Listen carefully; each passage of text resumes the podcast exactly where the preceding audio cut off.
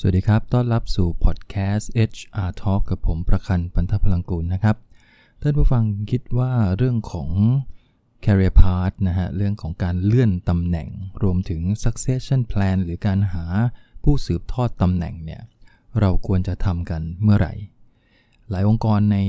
ยุคนี้ที่มีโอกาสได้เข้าไปพูดคุยกับผู้บริหารเนี่ยนะครับ เยอะทีเดียวนะฮะที่หันกลับมามองแล้วปรากฏว่า หาตัวไม่เจอ คือไม่รู้ว่าจะเอาใครเอาใครขึ้นมา ทดแทนตำแหน่งที่กำลังจะเกษียณ หรือบางคนก็นั่งมองถึงความเสี่ยงว่า เอ๊ะ ถ้าเกิดผู้จัดการคนนี้เกิดลาออกล่ะ เขาอาจจะยังไม่ถึงวัยเกษียณ แต่ถ้าเขาลาออกไปแล้ว ใครจะขึ้นมาทดแทน ก็เป็นปัญหาที่เรียกได้ว่าปวดหัวเลยนะฮะสำหรับผู้บริหารระดับสูงในบางองค์กรที่ไม่มีแผนเรื่องพวกนี้ที่มันชัดเจน ก็อยากจะเรียนแนะนำว่าเรื่องของเอาตัวแรกก่อนเลย เรื่องของ career path ตัวเนี้ยมันเป็นประเด็นที่ค่อนข้างจะต้องมีระบบการเชื่อมโยงอะนะฮะ คือหลายท่านถ้าคุ้นเคยกับคำว่า human resource development เนี่ยนะครับ เราพัฒนาพนักงงานไปทำไม บางองค์กรอาจจะตอบว่าเราพัฒนาไปเพื่อให้เขามีความรู้ความสามารถที่ดีขึ้น มีทักษะในการทำงานที่สูงขึ้น ใช่นะครับ แต่มันไม่ใช่ทั้งหมด ตัวเนี้ยมันเป็นตัวตอบโจทย์ในเรื่องของผลงานก็คือเราพัฒนาเขาเพื่อให้เขามีผลงานที่ดีขึ้น แต่อีกมุมหนึ่งของการพัฒนาที่ต้องสร้างให้เกิดขึ้นให้ได้ในองค์กรของท่านก็คือ เราพัฒนาเขาเพื่อให้เขาเติบโตไปตามสายอาชีพของเขา นั่นแปลว่าท่านจะต้องมีการออกแบบอนาคตของพนักงานไว้อย่างชัดเจนทีเดียว โดยเฉพาะในตำแหน่งงานหลักในองค์กรท่านนะครับ บางองค์กรถ้าเป็น trading ตำแหน่งงานหลักก็คือ sales marketing ถูกไหมฮะ บางองค์กรถ้าเป็นพวกกลุ่มผู้รับเหมาก่อสร้างตำแหน่งงานหลักก็จะเป็นสาย engineering ทั้งหมดที่มันมีองค์ประกอบใกล้ ๆ กันนะตำแหน่งงานในโรงพยาบาลก็อาจจะเป็นพยาบาล แล้วก็บุคลากรทางการแพทย์ ที่จะต้องทำงานต่อเนื่อง บุคลากรกลุ่มนี้หรือว่า job family เหล่านี้องค์กรจำเป็นอย่างยิ่งนะฮะ ที่จะต้องวางเรื่องของความก้าวหน้าในสายอาชีพ วางเรื่องของ career path ของตำแหน่งต่างๆ ให้มันขยับสูงขึ้น ตามทักษะความรู้ความสามารถที่มันลึกขึ้นไปเรื่อยๆ ก็คือพูดง่ายๆว่ามันจะต้องมีเส้นทางเส้นหนึ่งที่พุ่งไปในสาย specialist ให้ชัดเจนไปเลย ใครที่จะทำงานที่นี่นานหน่อยก็จะเติบใหญ่ต่อเนื่องไปตามเส้นทางนี้ ซึ่งตรงนี้แหละครับที่เป็นตัวบอกว่าถ้าองค์กรไหน มัวแต่พัฒนาเพื่อให้ผลงานพนักงงานดีอย่างเดียวนะครับ ส่วนใหญ่ก็มักจะลืมพัฒนาเพื่ออนาคตของพนักงงาน หรือเพื่ออนาคตขององค์กรด้วยเช่นกัน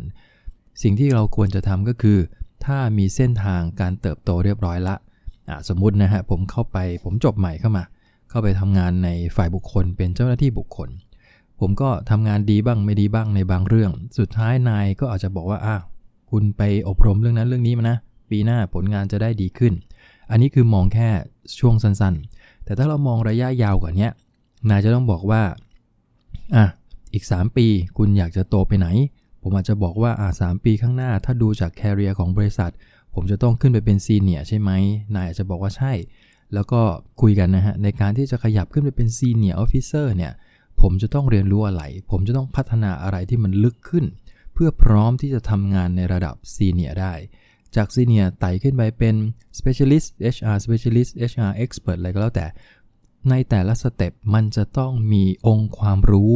หรือมีทักษะในการทำงานบางอย่างที่แสดงให้เห็นถึงความลึกในสาย specialist นะครับหรือใครที่ต้องการเติบโตไปยังสาย managerial หรือสายบริหารนะครับ ในการที่จะขึ้นไปเป็น supervisor ในการที่จะขึ้นไปเป็น manager หรือ director ก็แล้วแต่ เขาจะต้องพัฒนาอะไรมาแล้วบ้าง เพื่อเป็นพื้นฐานสำคัญ ก่อนที่จะเลื่อนตำแหน่งขึ้นไป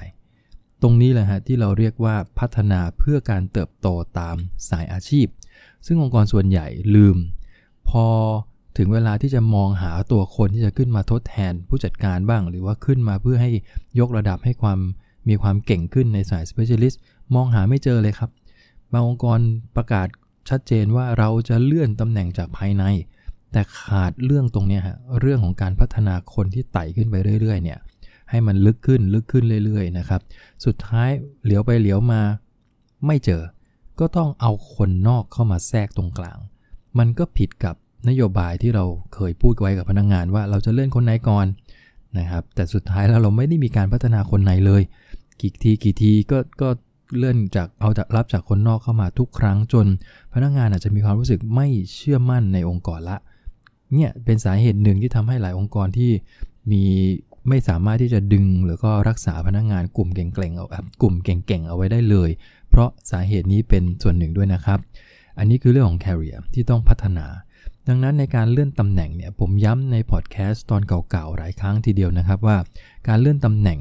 ต้องเป็นการเตรียมความพร้อมก่อน ให้พนักงานเนี่ยพร้อมมีทักษะความรู้ที่พร้อมที่จะรับงานที่มันยากขึ้นที่มันสูงขึ้น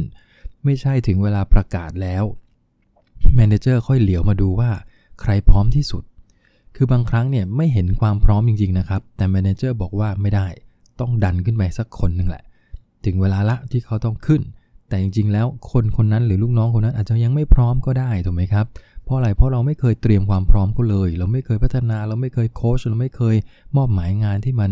ยากขึ้นหรือท้าทายมากขึ้นกับเขาเลย เขายังคงวน routine อยู่แบบเดิม สุดท้ายหาคนมาเป็น manager ก็จิ้มคนที่อายุงานเยอะสุด มันก็จะกลายเป็นระบบวนๆแบบเนี้ยพอถึงเวลาเขาเลื่อนขึ้นไป เขาอาจจะไม่พร้อมที่จะทำงาน ผลงานก็อาจจะแย่ลงได้ มันก็เป็นอีกส่วนหนึ่งที่ทำให้ manager ใหม่ ๆ ที่เพิ่งได้รับการเลื่อนตำแหน่งสุดท้ายแล้วอยู่ไม่รอดนะครับก็คือไปไม่รอดอะ ก็ต้องขอลาออกบางคนเดินกลับมาคุยกับผู้จัดการเลยนะครับ ว่าผมขอกลับไปอยู่ตำแหน่งเดิมได้ไหมพอขึ้นไปเป็นแมเนเจอร์แล้วผมทำงานไม่ได้เลย นี่คือสาเหตุนี่คือผลนะฮะของการที่เราไม่มีการเตรียมความพร้อมเขาก่อน ดังนั้นการจะเลื่อนตำแหน่งมันต้องมั่นใจแล้วล่ะ ปีนี้ถ้าผมเสนอชื่อลูกน้องขึ้นไปเข้าไปในคณะกรรมการ นั่นแปลว่าผมต้องมั่นใจว่าจะต้องไม่ถูกตีร่วงลงมา ก็ต้องมีการวางแผนพัฒนาลูกน้องคนนี้มาก่อนหน้านั้นแล้วล่ะครับสองถึงสปีแน่นอน เพื่อทำให้กรรมการในการเลือกเฟ้น หาคนที่จะเลื่อนตำแหน่งขึ้นไป ไม่มองว่าเฮ้ยผมไปชงใครขึ้นมาก็ไม่รู้ แล้วมันจะมีผลดีต่อบริษัทหรือเปล่าก็ไม่รู้ คุณจะแบกรับความเสี่ยงตรงนี้ได้ไหมถูกไหมครับ นี่คือเรื่องของการเลื่อนตำแหน่งที่ต้องเตรียมความพร้อมตามสายอาชีพชั้นได้ชั้นนั้น เรื่องของ successor ก็เช่นกัน การที่เราจะหาหรือเฟ้นตัวผู้สืบทอดตำแหน่ง มันก็อิงหลักการคล้าย ๆ กันนี่แหละฮะ ถึงเวลาคนนี้กเกษียณมองเลยครับ ไม่ทันนะฮะ แบบนี้บางองค์กรนี่อ้าวปีนี้พี่จะเกษียณแล้วเหรอแล้วใครล่ะจะขึ้นมาแทนหาไม่เจอครับ นี่แปลว่าเราไม่ได้เตรียมความพร้อมกันไว้เลย หลายองค์กรปัจจุบันเป็นอย่างจริงๆนะครับพอถึงเวลาพี่ๆข้างบนจะเริ่มเกษียณแล้วบางคนที่ต่ออายุไป 2 ปี 3 ปี 3 ครั้งแล้วนะครับ สุดท้ายก็หันมาบอกนายว่าพี่ไม่ไหวแล้วนะ พี่ต้องไปแล้วล่ะไม่อยากทำงานละ นายก็บอกไม่มีใครแทนพี่ได้เลยเห็นไหมฮะนี่คือสิ่งที่มันเกิดขึ้นจริง ๆ ในหลาย ๆ องค์กรนะครับในบ้านเรา ดังนั้นการหาตัวผู้สืบทอดตำแหน่งก็เช่นกัน เราคงต้องไปหยิบยกเอาคนที่เราพัฒนามาแล้วนั่นแหละครับ ไต่ขึ้นมาเรื่อย ๆ พอถึงจุดหนึ่งที่จะต้อง เรียกว่าวางวางตัวกันละในระดับสูงๆหน่อยนะครับ ส่วนใหญ่เรื่องของ succession plan เรามักจะทำกับระดับที่ค่อนข้างสูงทีเดียว เช่นระดับ director ขึ้นไปนะฮะที่เป็น director ขึ้นไปก็จะเป็นพวกกลุ่ม C level ทั้งหมดนะฮะ COO CFO CHRO ทั้งหลายเนี่ย อันนี้เราต้องวางให้ดี ดังนั้นจะวางใครขึ้นมาเราก็ต้องมาร์กตัวโดยอาศัยข้อมูลนะข้อมูลของการพัฒนาข้อมูลการทำงานของพนักงานแต่ละคนนี่แหละ ว่าใครคือท ALENT ใครใช่ใครไม่ใช่ แล้วก็เข้าคณะกรรมการเพื่อให้เขาให้คะแนนตามเกณฑ์ที่เราวางไว้ ดังนั้นในการทำ succession plan เราต้องมีเกณฑ์ชัดเจนว่าแต่ละตำแหน่งมีคุณสมบัติยังไง ทั้งเชิงลึกทั้งเชิงกว้างเลยนะครับ รวมถึง competency ทุกอย่างที่เราทำไว้ แล้วก็มาเฟ้นหาตัวกัน โดยการให้คะแนนไปทีละข้อว่า ในกอเทียบกับคุณสมบัติของตำแหน่งพร้อมเท่าไหร่ ในขอพร้อมมากเท่าไหร่ มันก็จะออกมาเป็นเปอร์เซ็นต์ความพร้อม หลังจากนั้นเราก็มาเรียงลำดับนะฮะ มันก็จะได้คนที่พร้อมอันดับ 1 อันดับ 2 อันดับ 3 ตามมา นี่ก็คือหลักของการหา successor นะครับ ซึ่งเวลาพูดอย่างเงี้ยมันง่ายนะฮะ แต่ในทางปฏิบัติจริง ๆ แล้วเนี่ย มักจะมีปัญหาตามมาเสมอ ตัวหนึ่งที่ผมสังเกตเห็นบ่อยมากในหลาย ๆ องค์กรนะครับสำหรับการหา successor ก็คือ เราไม่มีข้อมูล HRIS หรือข้อมูลพนักงาน หรือที่เราเรียกว่าโปรไฟล์ของพนักงานที่พร้อมทุกด้าน ที่ทำให้ผู้บริหารเห็นว่าคนนี้ผ่านอะไรมาบ้างในองค์กร เขาทำงานที่นี่มา 20 ปี 20 ปีที่ผ่านมาเขาไปไหนมาบ้าง บางคนนี่ไม่รู้เลยนะฮะ ประวัติยกขึ้นมาปุ๊บไม่มีอะไรเลยนะไม่เคยอัปเดตมาเป็น 10 ปีก็มี ถ้าท่านต้องการที่จะวางแผนพัฒนา แล้วต้องการขยับไม่ว่าจะเป็นเรื่อง career path นะครับ เรื่องของการทำ promotion เรื่องของการทำ succession plan 3 ตัวนี้ท่านจะต้องมีฐานข้อมูลของพนักงงานแต่ละคนนะฮะ เรียกว่าโปรไฟล์พนักงงานต้องเคลียร์มาก ผลงานแต่ละปีมีไหม